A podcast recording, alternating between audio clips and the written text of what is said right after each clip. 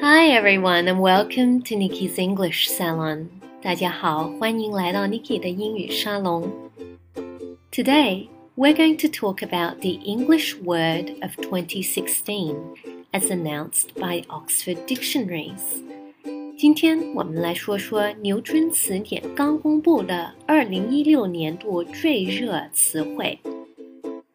This word is post-truth. Post truth 就是后真理的意思。这个词今年常常被用来描述当前的政治气候。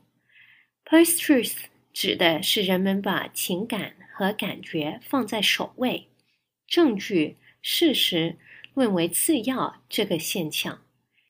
Post truth refers to a phenomenon where people put emotions and feelings first before evidence and facts. It has often been used in discussing the Brexit decision and Trump's election as the next American president. For example, we live in a post truth world. Politicians manipulate people's emotions rather than promoting facts to win votes. We live in a post truth world Politicians manipulate people's emotions rather than promoting facts to win votes.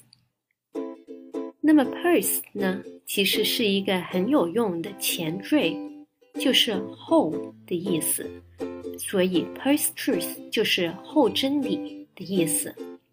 那么你想学到更多跟 post 这个前缀有关的常用单词吗？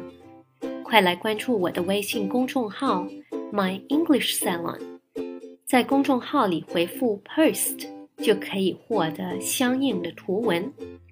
公众号点击一下我的用户名就可以找到了，上面还有免费的电子书和免费的公开课的信息，欢迎大家来看一看。